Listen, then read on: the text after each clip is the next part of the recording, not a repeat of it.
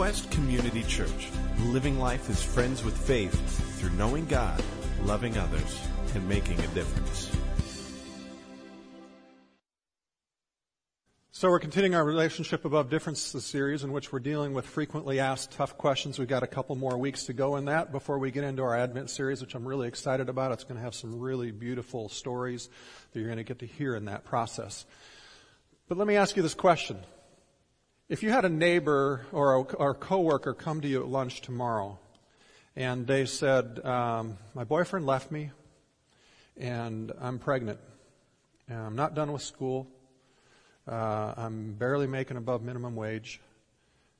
How in the world am I ever going to raise this kid on my own? I mean, if I have this kid on my own, am I not just bringing them into this life of difficulty, this life of poverty, this life without a dad, and this life without a mom because I'm going to be so busy just trying to survive, I'm going to hardly ever be there? Or some of you may have had this experience, a neighbor coming over to you and saying, you know, I was trying to get together, get back together with my husband and it's not going to work. Marriage is done, and now I'm found out I'm pregnant. I've already got three kids. I've been a stay at home mom. I don't have much of a career. I'm not sure how much I can make. How in the world can I even survive having a fourth kid? What would your answer be? This whole issue of abortion has been a major issue at the forefront of our society for well over a dec- well over a, a, a century, long before Roe v. Wade in 1973. And euthanasia has started to become uh, to the forefront as well, as Oregon and Washington and Vermont and Montana have all passed assisted suicide laws or allow assisted suicide. And in 1994 to 2012, over 126 legislative proposals in 25 states trying to make euthanasia in some form legal. At the center of these debates is really one core issue that comes out in several different arguments. And the, the center of the issue is what are the basic human rights when it comes to choice? So to frame the discussion, that usually comes to arguments over about four different areas. The first area is the area of personhood, and it's the question of when is a child a human so that they killing them is rightly labeled murder, right? The second issue is free will. What is the role of choice in regard to abortion and euthanasia? Or put another way, where does our choice end and God's begins? And there's a lot of debate over that. The third area where the debate centers is on the issue of suffering, death, and dignity, both in regard to abortion, but especially in regard to euthanasia. What is the Bible's view of suffering, death, and dignity? Now that, that question we're just going to kind of skirt around the edges today in the core part of the message. Uh, uh, for the Q&A time at the end, uh, we're, we're, glad to take whatever questions you have. In fact, uh, if you're uh, if you're here today, we are going to take live question and answer. The way you submit those is via a, a phone uh, either text or by a tablet, uh, and there's a couple different ways on the screen there uh, by web you can do. I will warn you that uh, last week we had a whole bunch of questions come after the service, after everybody left, because most of you don't have a cell signal in here. So when you got in your cars and went home, we got tons of questions. Right? So if you have a web-enabled device, you can go to Cafe. You can just look up the web services and log on to the Cafe, and you can submit them through that way today.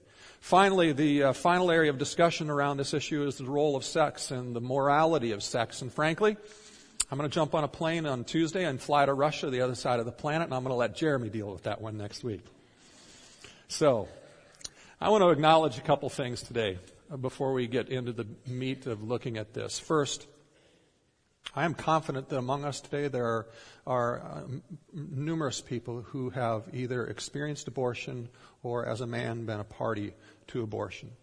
The studies show that 65% of people who have an abortion self identify themselves as Christian. And other studies indicate that as many as one in three women will have had an abortion by the time they're age 45 in America today. And the stories of the women who have had abortions in the church usually include this aspect, which I think is extremely tragic and sad.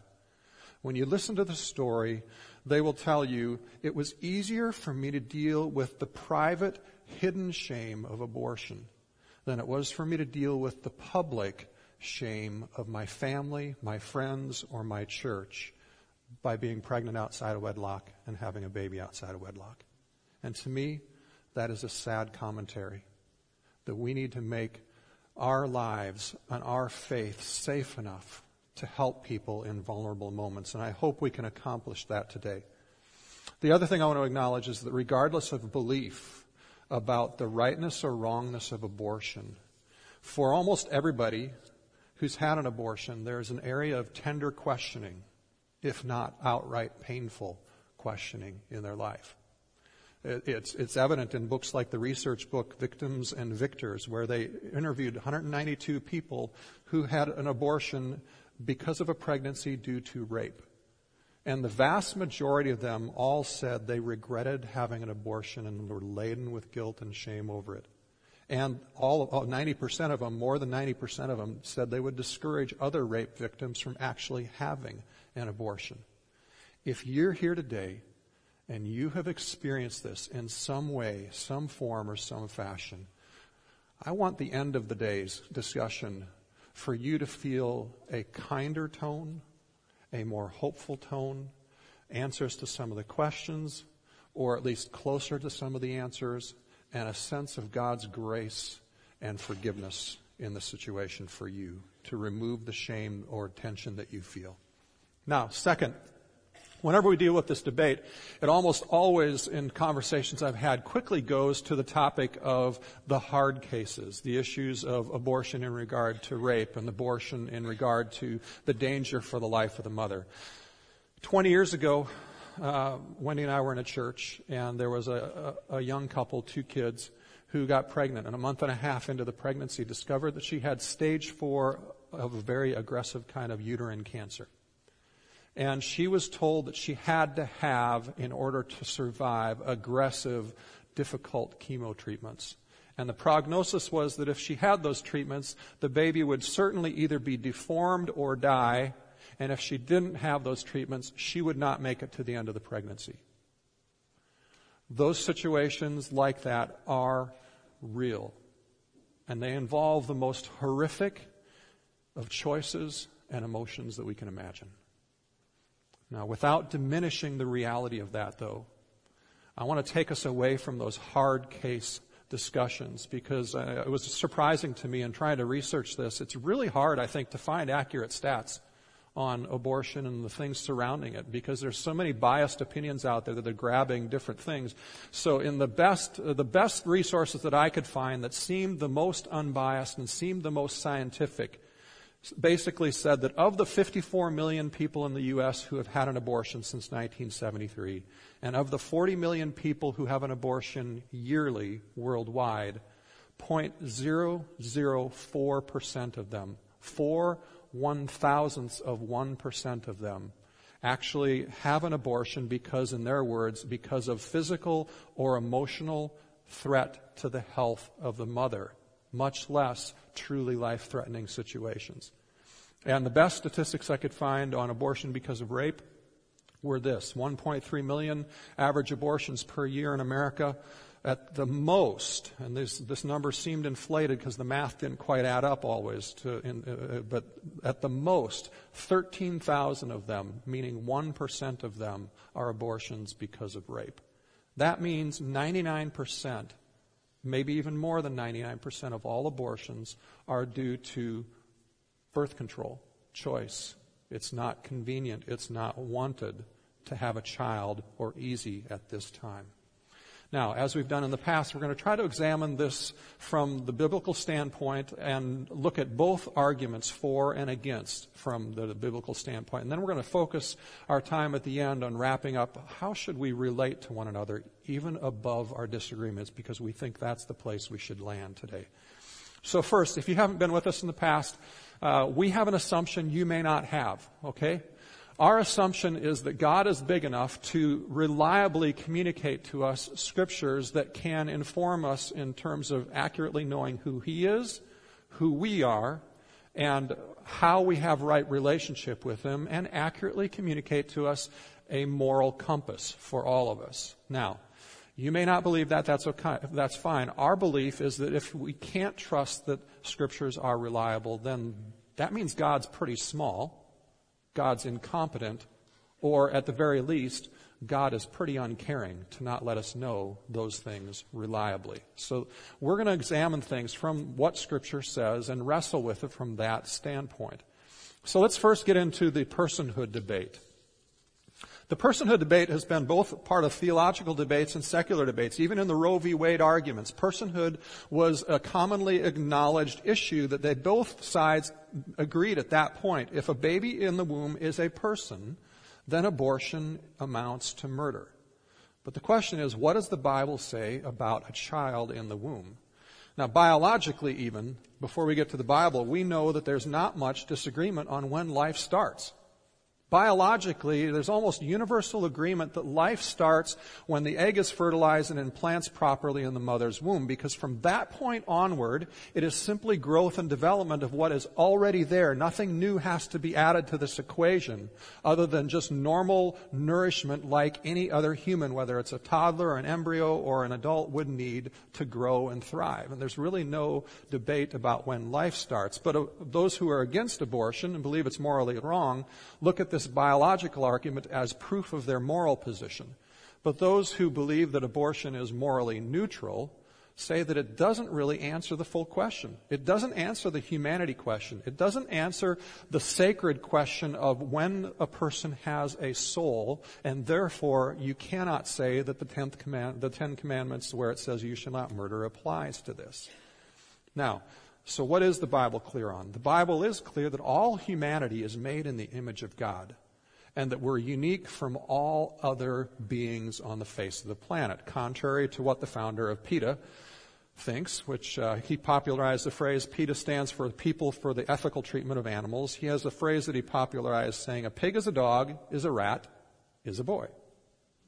Now, we have a dog. We named it Angel. It's really hard to yell at Angel.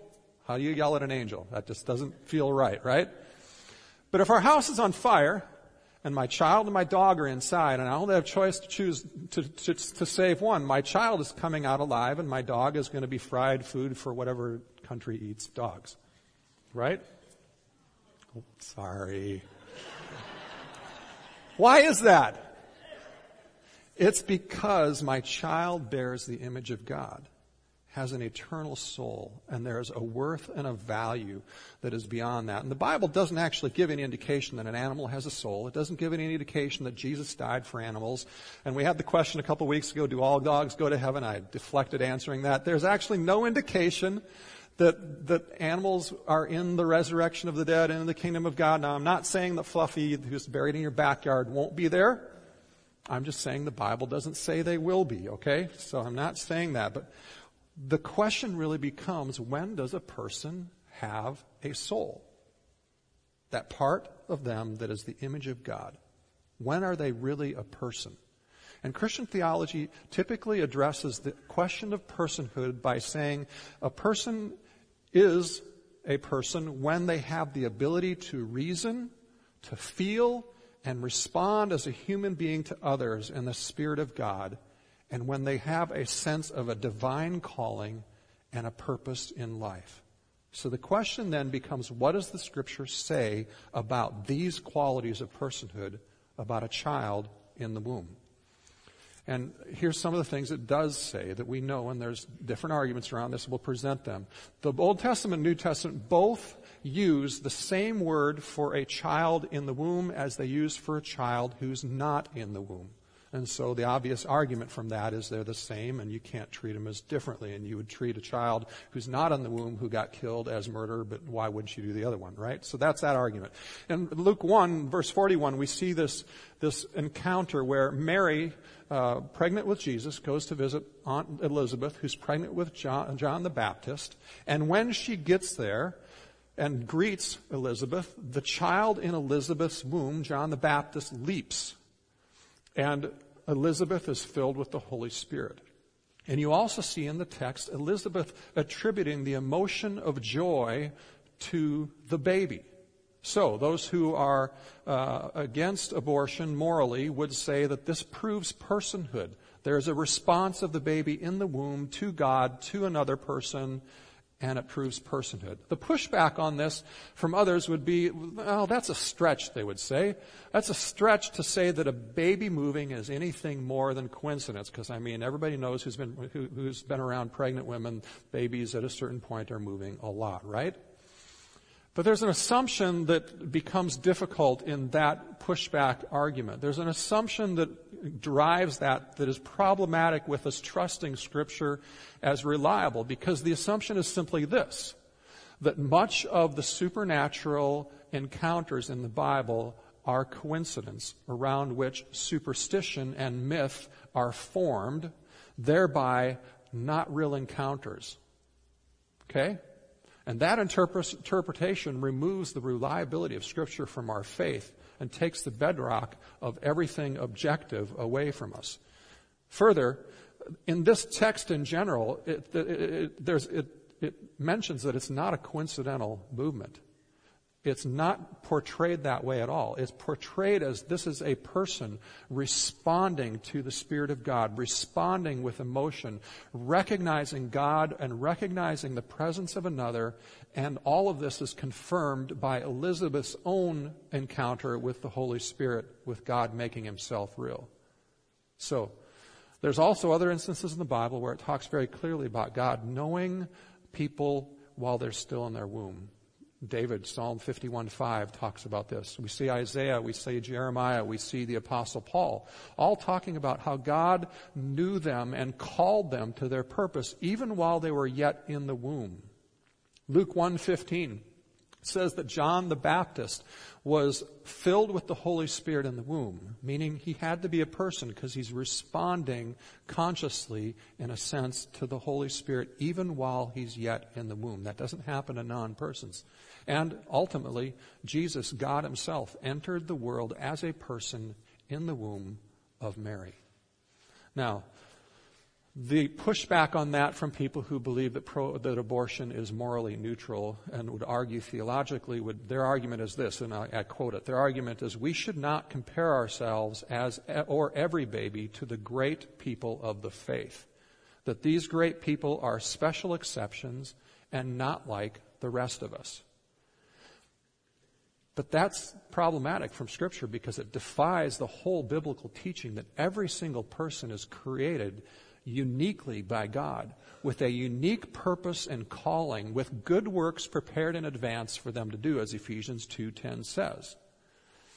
In summary, the Bible is very very clear about the personhood issue. It describes babies with every quality of having a soul, with every quality of a person responding uh, uh, to God, responding to others from conception on. But what does the Bible say specifically about abortion? Those who are pro um, abortion or pro the, pro the neutrality of the abortion issue say that the Bible supports abortion in a couple passages. Let's look at those so you get a chance to see what they say and, and what the arguments are. Exodus 21 is one of them. It's the most, the most debated one. Exodus 21 comes after Exodus 20, uh, duh, right? Exodus 20 is where the Ten Commandments are. And so this is the very beginning process of Moses explaining. So here's the Ten Commandments. Now this is what it looks like to live these Ten Commandments.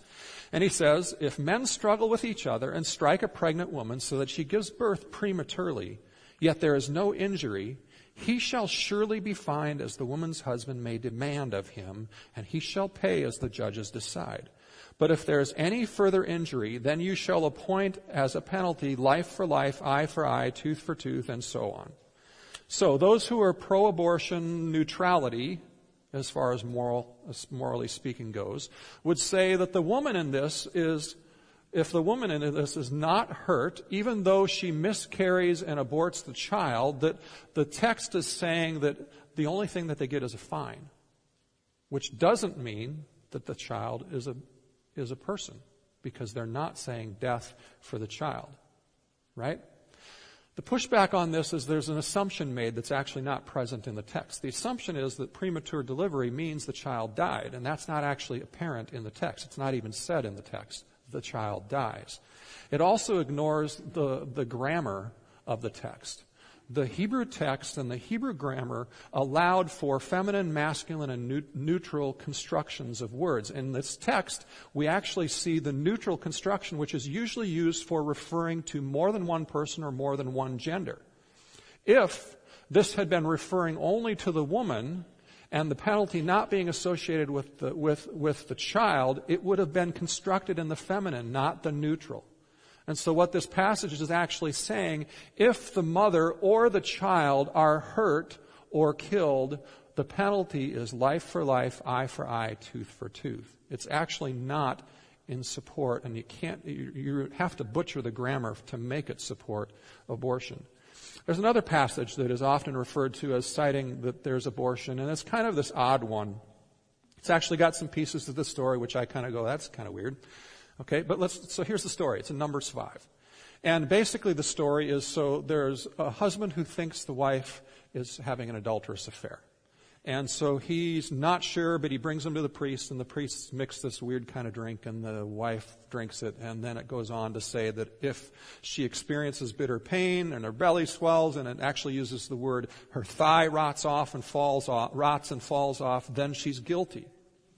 And so those who are pro-abortion neutrality in their theology would argue that this is what God's way of mandating by law the abortion of babies conceived in adultery.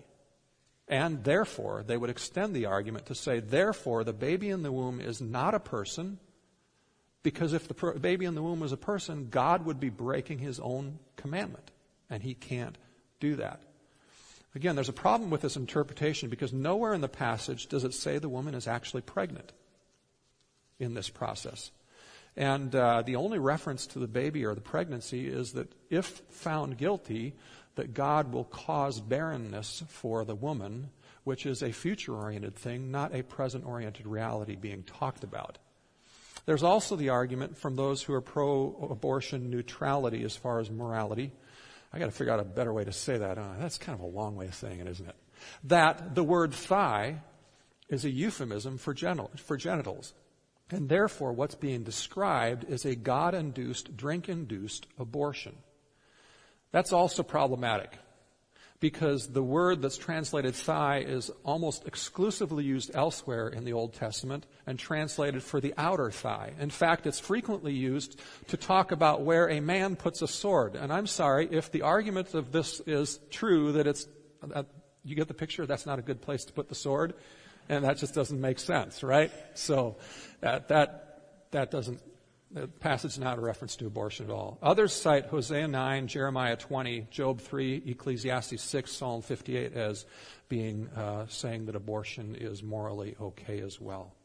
In Hosea, we see Hosea prophesying judgment on the enemies of God who have inflicted bitter persecution and pain on Israel and praying that their children will miscarry. And so they say, well, that's God asking him to pray for abortion. And that's the, that's the argument. The other passages, you see Jeremiah, Job, and Solomon in bitter despair and depression. And you see them lamenting the pain and the suffering that they and their people are facing in that moment that they're writing those passages that are cited. And they say in those moments, oh, it would be better if I had never been born. Because if I had never been born, at least I would have gone to God and I would experience peace, not this bitter pain and reality that I'm experiencing right now. It's a real big stretch to take somebody's reflection of personal pain in a lament to God and say that that's an attempt to establish right and wrong about theology it kind of misses the general point of the whole text and what it's trying to make.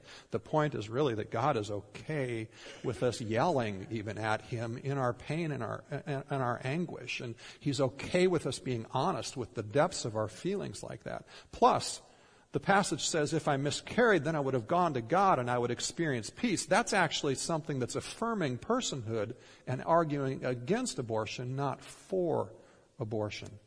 But the, those who are pro neutral morality on abortion would take this particular argument and they would say that what this is showing is that we have this struggle with suffering in these passages and it's meant to communicate to us that God is okay with the idea that quality of life is far more important than just life itself. So they tie this idea to the fundamental idea of free choice in the Bible. Now, free choice is a core aspect of Christian and Judaic theology. It's been that way all along.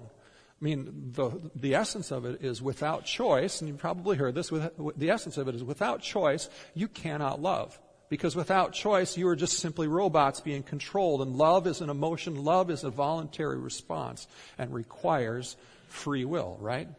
So the pro neutrality on the issue of abortion uh, uh, argument goes like this Genesis 1 establishes humanity's responsibility for dominion over creation. And therefore, as moral agents, I quote, we are given, we have God-given obligation to make decisions about the course of action that seems most responsible, including unwelcome pregnancies. Further, free will, they say, is the basis of the individual's autonomy and dignity. So, is free will, the question we have to ask ourselves, is free will, self-determination, a basic right? And is self-determination, the choice, the basis of our individual dignity? That's the belief behind an argument theologically that says abortion is morally neutral. There's a problem, even just logic wise, in that. If we take that argument as a generality and say we have free choice, therefore we have the right to choose abortion, it ignores completely the role of law and morality altogether. One actually has to place freedom of choice within the context of morality and first settle the morality question that we've already looked at Otherwise, the argument breaks down because any law that restricts individual freedom in any way becomes wrong. And we should be able to violate. Unless you set that free will within the context of morality first, it is an argument for anarchy. So you have to deal with the moral question first. And the Bible teaches that God ordains times for everything under heaven, including death in Ecclesiastes. That God knows all the days of our lives before we were born, Psalm 139, meaning He knows even when we're going to die. That God hates death. The Bible talks about the fact that God hates death, which has occurred because of our sin in exercising our free will wrongly. And that one day He will complete the triumph over death and wipe away all sorrow and all tears. But the picture of the Bible is a God, is that God is the only one who can ultimately, justly, and rightly decide time for death. So, if you're one who agrees that Scripture is reliable because that's the only way God can really be God and big enough to be God, then it is clear from Scripture that abortion is not endorsed, that a baby is indeed a human being made in God's image, that they are a person with a soul from conception on. And abortion is murder of an innocent human being. That's really strong, isn't it? And that probably gives a little bit of an ouch. And yes, it is. The only thing stronger than that is the fact that that same God came in Jesus to be ultimately murdered by our sin so that we could be forgiven of all that. We don't have to hold on to shame in that. We don't have to hold on and be forced to, be, to pay the penalties of the consequences of that. God can come and forgive and heal all of that. So the question then becomes, how then should we live? Because we don't live in a Christian nation, right? We don't. We live in a democracy that thinks differently than us. And it's interesting because even in the theological attempt by people who are morally neutral on abortion, their theological arguments demonstrate a devaluing of life in the womb as something less than someone else. How do we change other people's value of life and strengthen it? Not that they don't have any value for life, but how do we change it and strengthen that so that eventually a democracy will allow laws to line up with that. And I'm going to suggest that we don't do it as we've done it in the past. In the past, we've approached it as a church as a whole, I'm not saying you individually, but as a church as a whole, we've approached it from two primary perspectives. We've approached it from the legislative battle perspective, and we've approached it from the protest perspective, which frankly ends up having signs and have statements that even if we don't intend it to, the ultimate consequences is it, it, it, it's an attempt to shame people into change. And it hasn't made a difference. Now, some of you might push back saying, well, I was a part of that and I saw one person choose not to get a, an abortion and that's difference enough. I, I, sure, fine. That's, that's fine. But the stats show that since 1973 to now, the attitudes and beliefs and opinions about for and against morality and against uh, of, of abortion has remained unchanged. It's essentially the same number of people who disagree as those who agree with it and those who are in the middle as it was 50 years ago. And that's partly second because I think the issue is an issue and the value of the heart and life. How can we expect people who don't value life above their comfort or above their fear of suffering for themselves or that child being brought into life to start valuing life when our primary response indicates that we don't value their life because they're sinful murderers. Right? Jesus didn't approach heart change that way. He didn't confront people, he showed kindness. And Paul sets us up for the same thing in Romans 2. We alluded to this last week, but it talks here. So when you, a mere human being, pass judgment on them, Paul says, referring back to chapter 1, which we talked about last week, which is an exposition in chapter 1 of those who are more obviously sinful and yet do the same things, do you think you will escape God's judgment, or do you show contempt for the riches of his kindness, forbearance, and patience, not realizing that God's kindness is intended to lead you to repentance? Okay, so last week, we'll just go through that again. Last week, Romans 1, Paul is confronting the obviously sinful, the obviously blind, the ones that most of, most of society says, oh yeah, they're sinners, right? But what he's actually doing is setting us up all the rest of us who are saying, yeah, they're the sinners. He's setting us all up because in Romans 2 he says, no, you're, you're, you're equally blind. You may have other issues, but you've got equally dark areas of your life that need the same kind of and, and our judgmental statements, he goes on, our judgmental statements, our harsh protest signs of abortion, actually show contempt for the riches of God's grace, for his kindness, for his patience. Because the reality is, I took the boxes away, but the reality is we're still living the boxes. And we don't really accept God's grace for ourselves, and therefore we don't understand that kindness is what changes people's hearts and causes them to turn toward God. Jesus shows us how to do this in his actions and his stories. Zacchaeus. All of us heard the story if you're growing up in church. Zacchaeus, this traitor to the nation, this traitor to God. He's traitor, he's, he's about as immoral as they come. He's a tyrant. He's oppressed people. He's cheated people. If you understand who he really is, he's cheated people likely out of millions of dollars. Jesus sees Zacchaeus and he invites himself to dinner with this guy. He gives him the privilege of spending time with him, a rabbi who thousands and thousands wish they could have personal time with. And he goes and spends time with this traitor. And if you understand the context, while Jesus is there, more than likely the religious leaders are outside the door protesting, shouting of how Jesus is himself a sinner for even spending time with him. And so the gift of kindness that Zacchaeus is faced with is that Jesus spends time with him knowing who he is and not only knowing who he is, but he's willing to allow people to accuse him of being a sinner like Zacchaeus. And he's willing to take that shame just to offer kindness to him.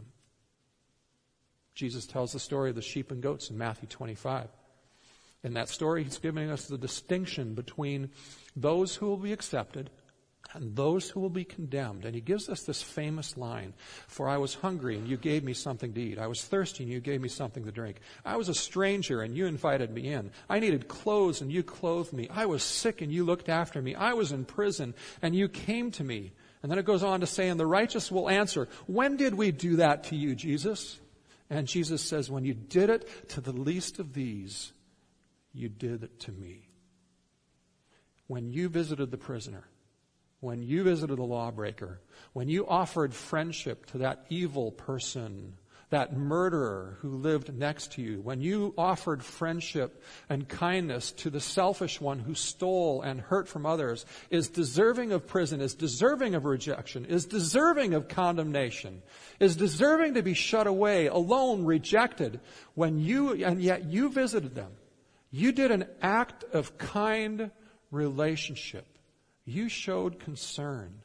You affirmed the value of who their, who, of their life by offering them friendship. How can we change the heart of people who value their own comfort and ease more than life itself if we do not demonstrate the value of their very lives to them in the way we treat them?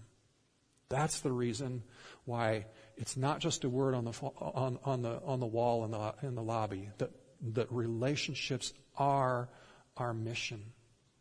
That is the essence of it.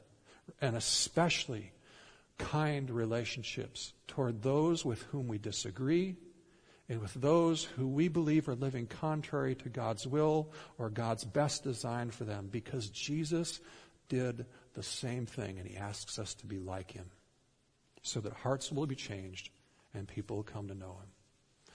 We're going to take some time for question and answer right now on this. I'm sure there's probably a lot of questions. Joining me today is going to be Mary Hall and Alexis Shelley.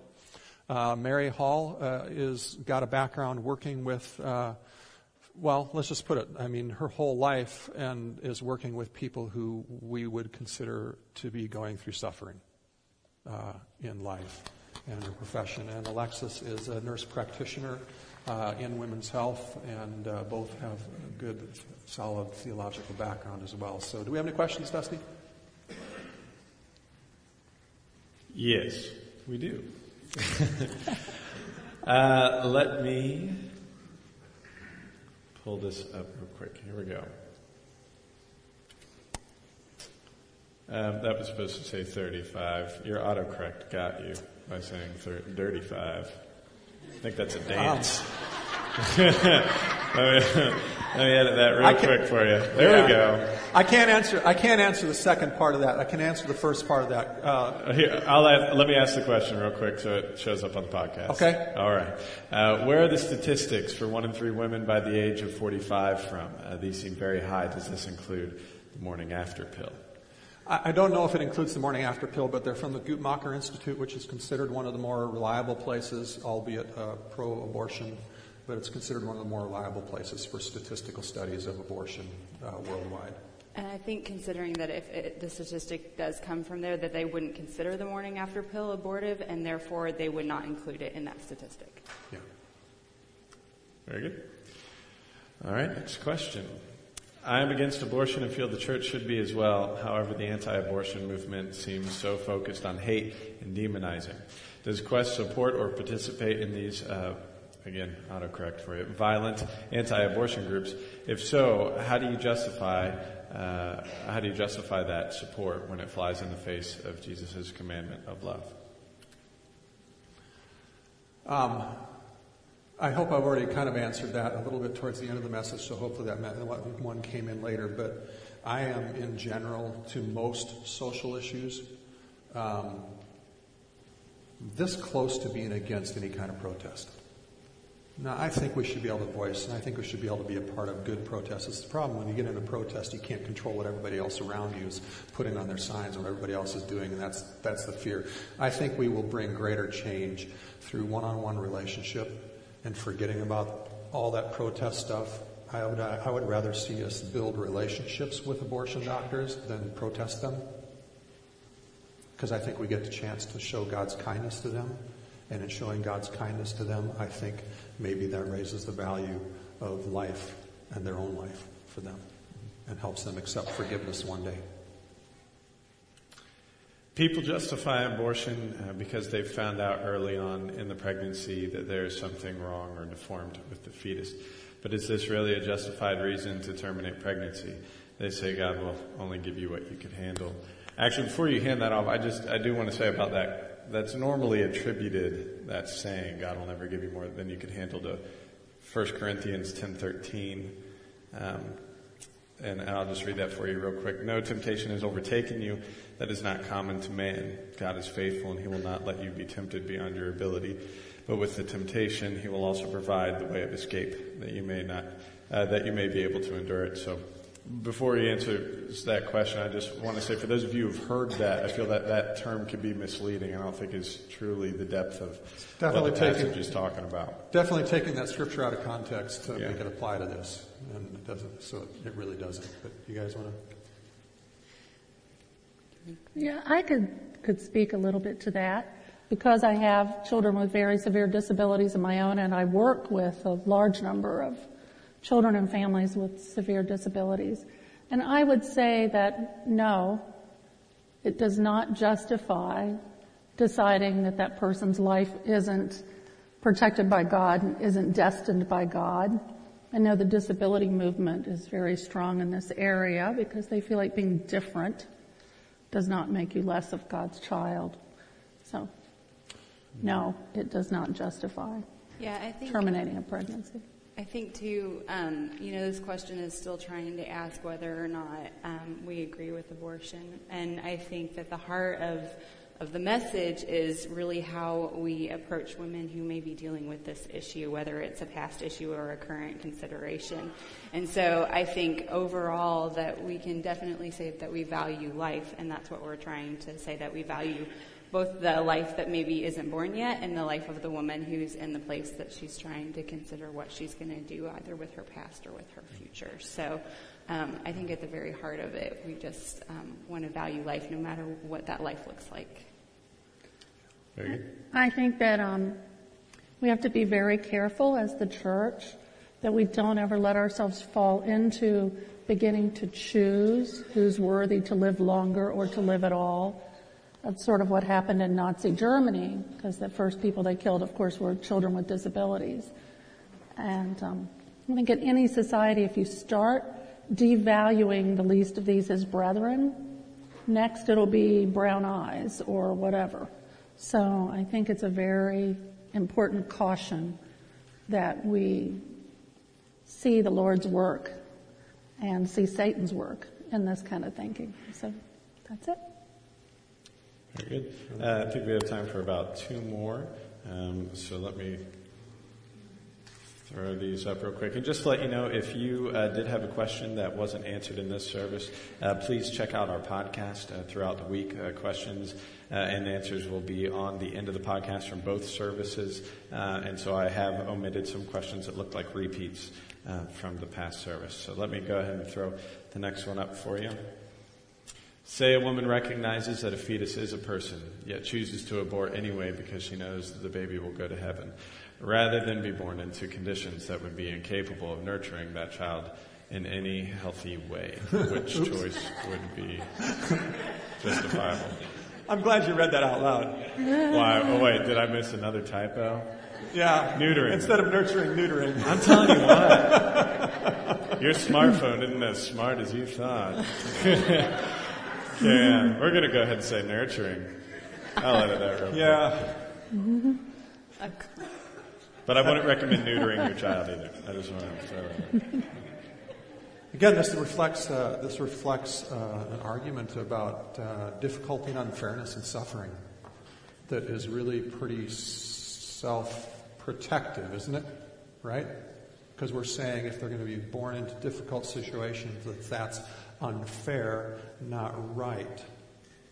But how many of us were born into difficult situations, and God has allowed us to change those difficult situations?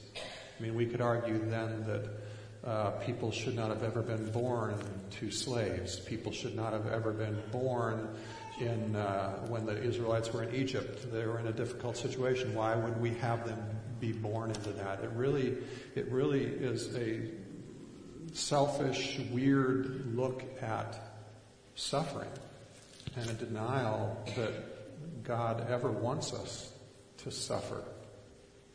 And I don't think he wants us to suffer, but I think he wants the reality. The reality is life brings that. And whenever God never God never speaks of of uh, staying away from suffering, he speaks of finding him in it and finding the strength of Him in it and growing as people in it. So, I mean, I think that's more of the fundamental question uh, beyond the fact of do we really believe God is the one who appoints life and determines death, or are we going to take that responsibility on ourselves and say, you don't deserve to live, or I don't want you to live because it's going to be difficult? We start playing God. Yep.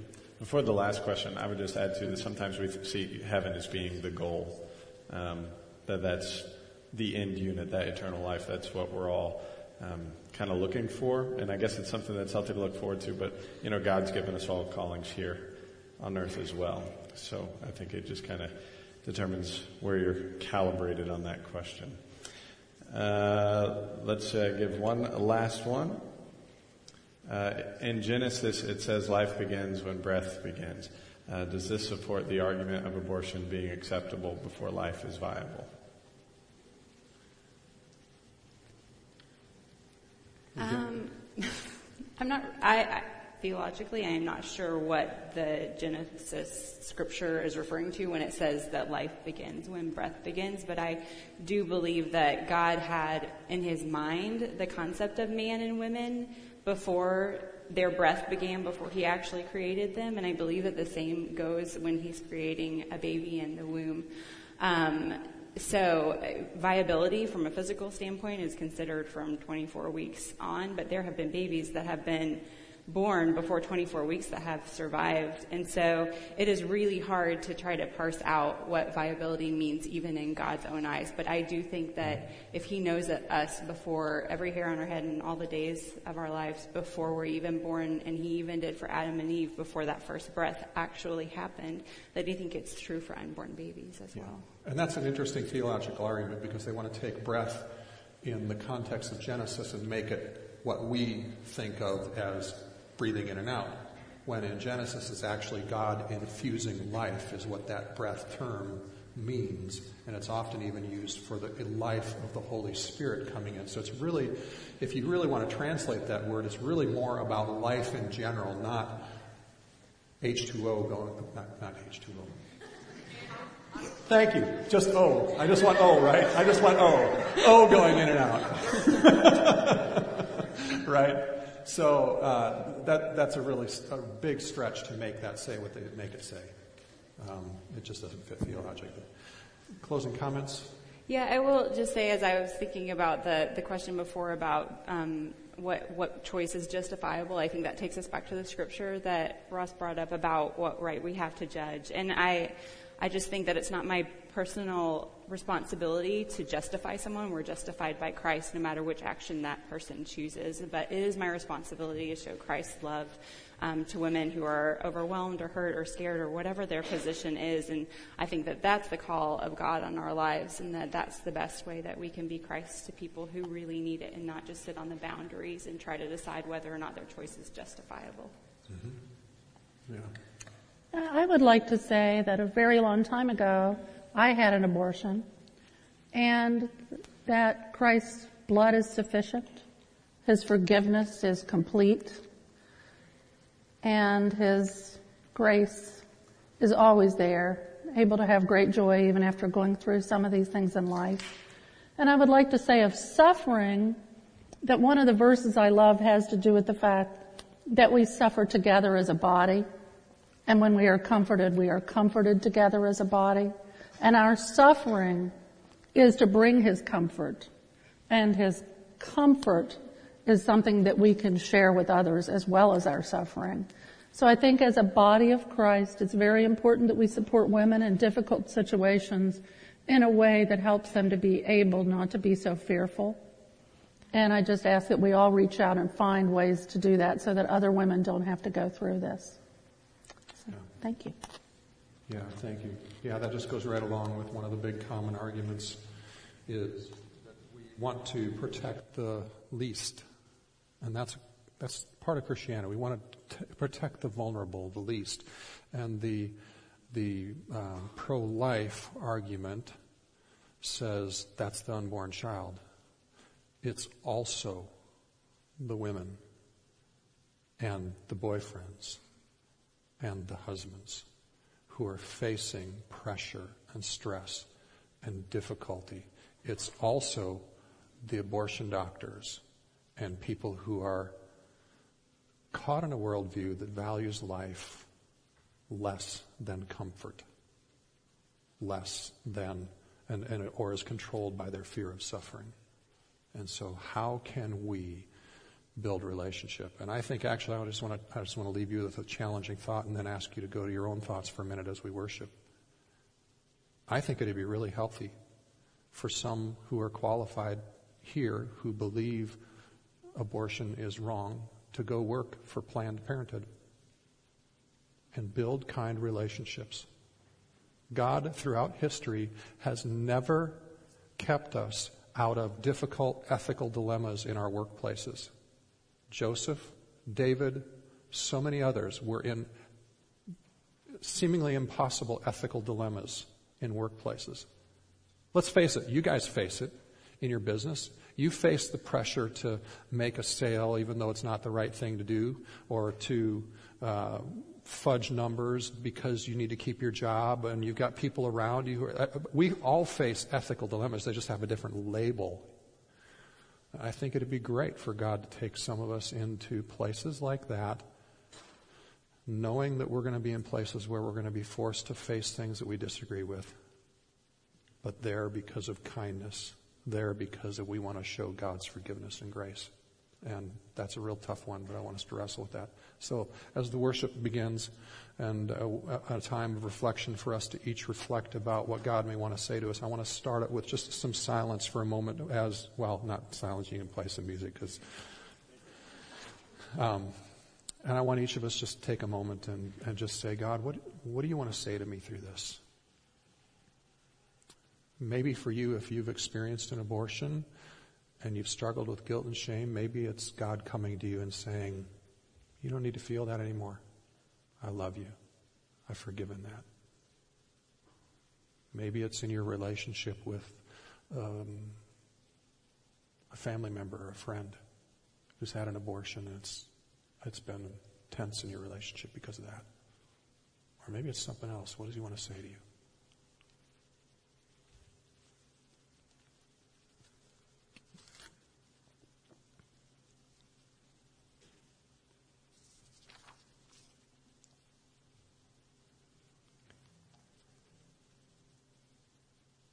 Lord, I just ask that your presence would come to each and every one of us.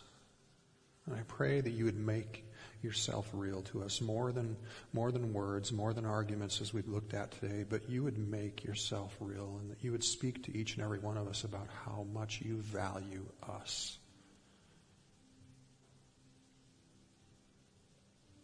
How complete your forgiveness is for each one of us. So the Lord, when we look with people, look toward people that we disagree with, or that we maybe even are tragically sad over the choices, that we don't feel any need whatsoever to condemn, and we don't feel any need whatsoever to distance ourselves. But because we know the extravagance of your kindness, that we can be like Jesus to them. Come and help us experience you that way and bless us so we can bless others. And I'm going to invite Alexis Shelley to join me uh, and uh, Mary Hall to join me as well for the question and answer time. Thank you, ladies. I invited both of them because I think they have experience and background for our topic today that would uh, speak to us well. Any questions? Yes, we do. Uh, and just to let you know before we get started that if you submit a question that doesn't get answered in this service, I would encourage you to check out our podcast. Uh, later this week, it'll have the message plus questions and answers from both services. Uh, and typically, Ross will make himself available after the message uh, for those of uh, you who may have some more questions. Um, but first, let's go ahead and get rolling. If God gives us free will, why can't we use that free will to end our life uh, if a disease or trauma is causing us to die already.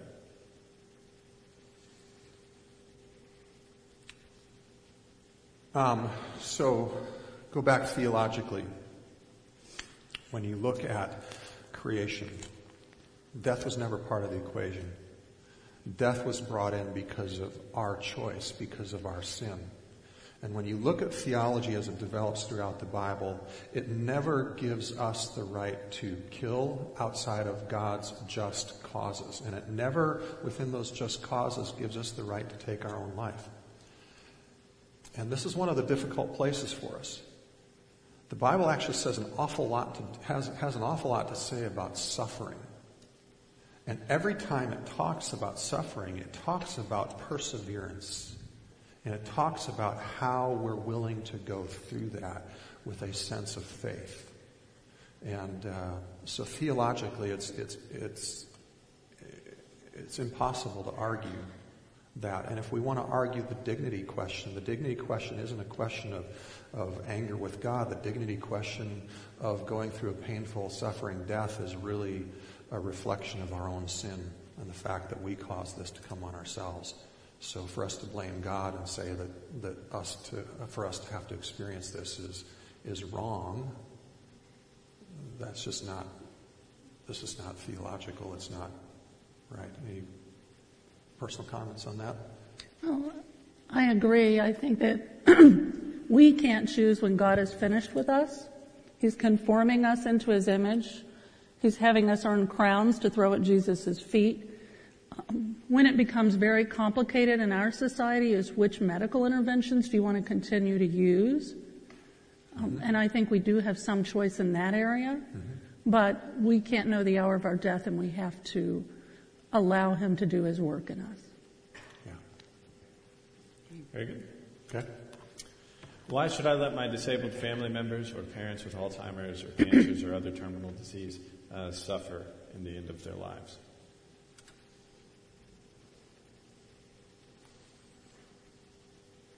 I think that's basically the same answer. Even in the case of someone who seems extremely disabled, they are valuable to God, they're His child. He loves them more than we do. So for us to think we know what is right more than He knows what is right is, it's impossible. We talk about our free will, but God has free will and He's sovereign. And His free will trumps ours.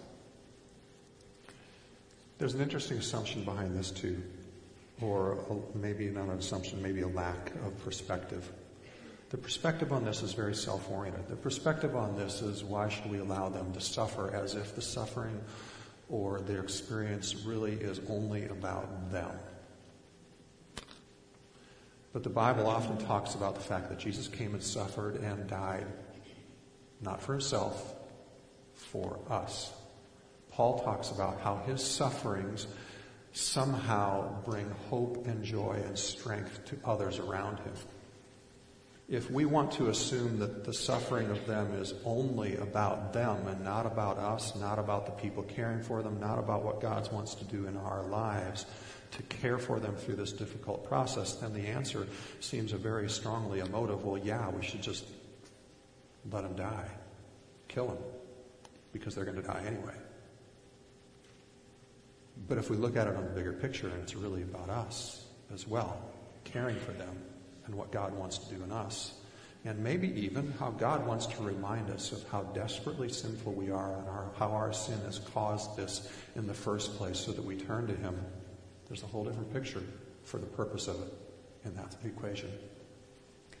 I think too um, that suffering is hard because this is taking the perspective of just physical suffering. And like when I was reading about Alzheimer's, my grandmother had Alzheimer's, and you had no idea what she was thinking or really feeling. And I think as the person taking care of her, that's scary because you imagine it's just horrible. But you know, you could see glimpses as you would like paint her nails or as you would do that care. And I think there are things that God wants to do in you and is may, maybe doing in that person where life isn't as you imagine it might be for them. So I think there's a bigger perspective there too.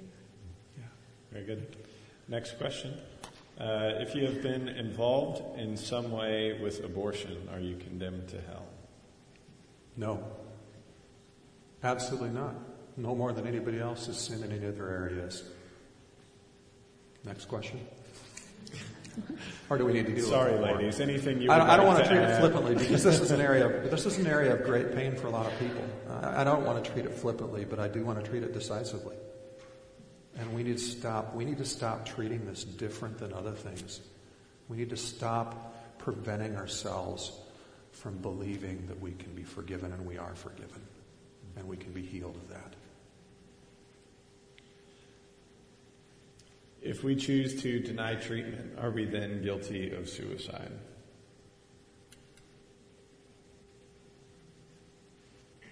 No. For ourselves? Is that what that means? If we choose to deny treatment, are we then guilty of suicide? I would assume, yeah, for our for ourselves. Um, Yeah, for if ourselves. we return. Mm. No, I mean, I think that God can kind of give people wisdom as um, as they go and wherever they are in that place. And I mean, he, he said, you know, God knows the the time and the place for everything. And and I, I mean, I don't know that He would necessarily put it in your heart to just you know go ahead and deny treatment. But when I think about people who decide to do alternative forms of treatment, um, some people say that that means that they're suicidal because they're not following the quote unquote advice of the physicians, and that may not be entirely true. May, God may have a different plan. Yeah. And it's not suicide to say at some point that I've had enough treatment and I'm not going to have any more. And that's, that's where Mary says the Bible doesn't really address that. The Bible didn't have the concept of uh, machines that could keep us alive pretty well indefinitely, you know, so how long do we go on that stuff? I think that needs to be a personal choice that you weigh out and come to a clear conscience with, with God on. But it's not suicide. Very good.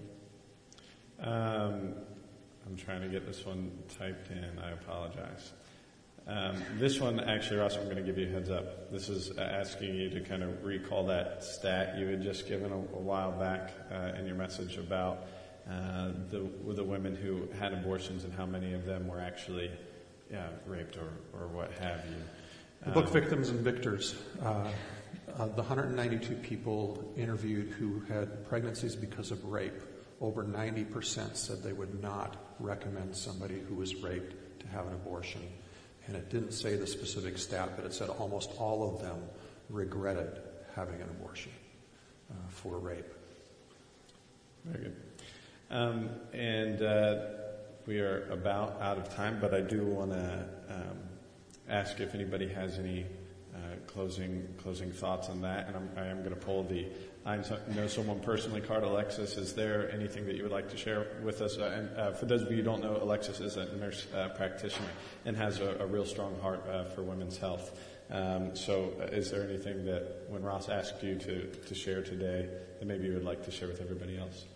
Um, yeah, I, it has been um, over the course of my training um, addressed a lot. Friends um, have asked me, you know, am I required to participate? Am I, um, you know, what do I think of that? And that actually is not a requirement nor something that I would probably do, but I would never limit myself from being exposed to that environment. I have a very unique opportunity to be entrusted with the most intimate details of women's lives, and women are coming in hurt and overwhelmed and scared and so many more things. And I think that it's a huge opportunity, as Christ said, for us to be physicians to those who are sick and, and not to those who are well. He doesn't call us to stand outside the boundaries and just talk to people who aren't making hard decisions. He calls us to be able to counsel people who are making the really tough decisions. And so I would never avoid that conversation just because of what decision the person may end up making.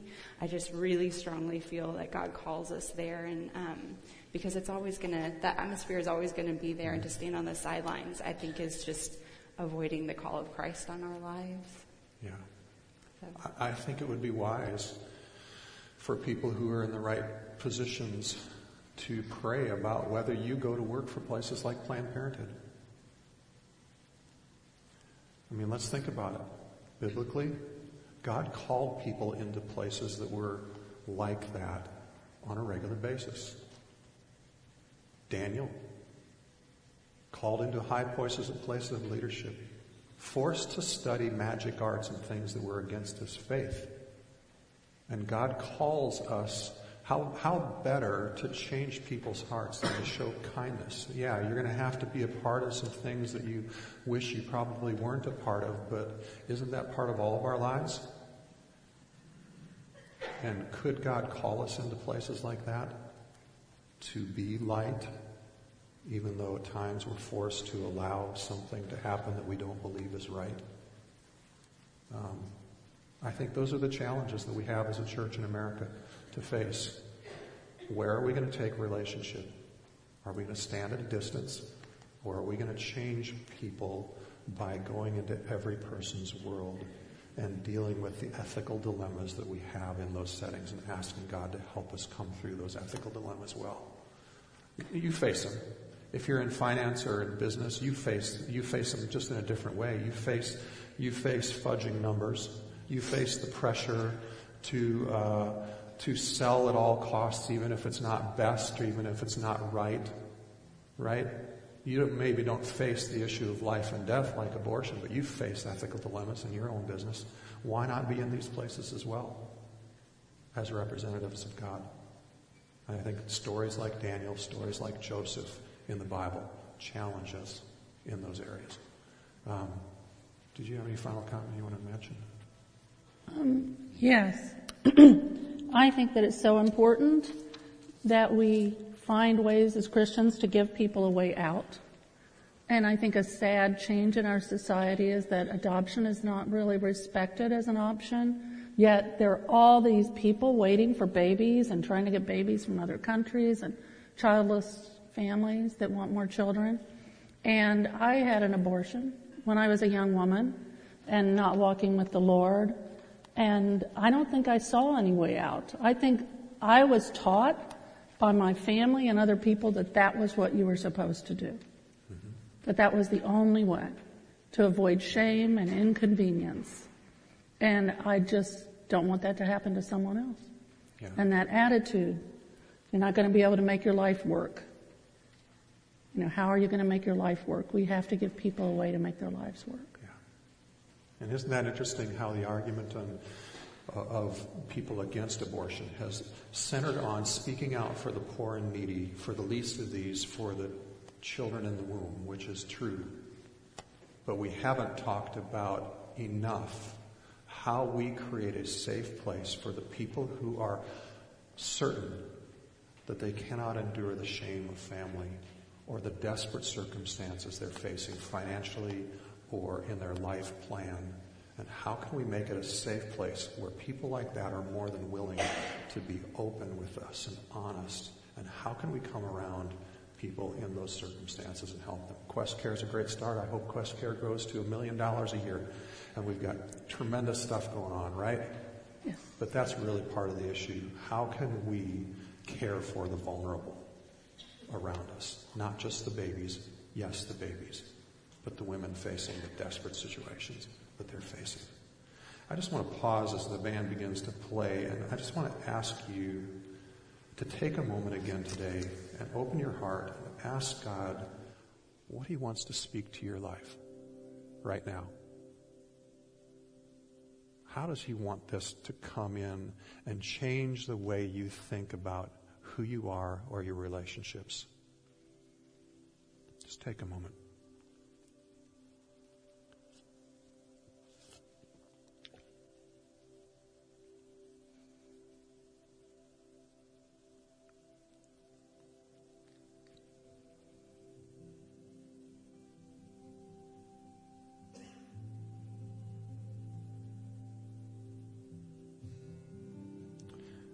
Lord, thank you that even as we uh, highlighted in the scriptures we talked about today, that you are really, really good with us lamenting things, with us giving the rawness of our pain to you, our anger, our fear of suffering, our fear of difficulty, our fear of future for children, whatever it is, Lord, you're really good at us giving it to you and being okay with us being raw and real. Lord, I pray for the people here today who have experienced abortion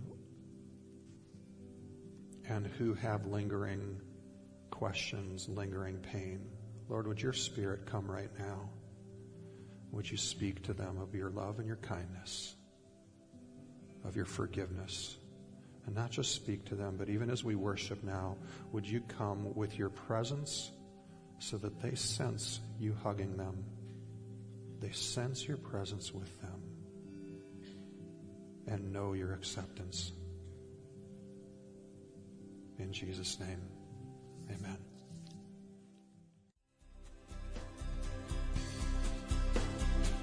Thank you for listening. Join us at Quest as we walk with one another in friendship while discovering the reality and goodness of God together. For more information and service times, visit us online at gotoquest.org.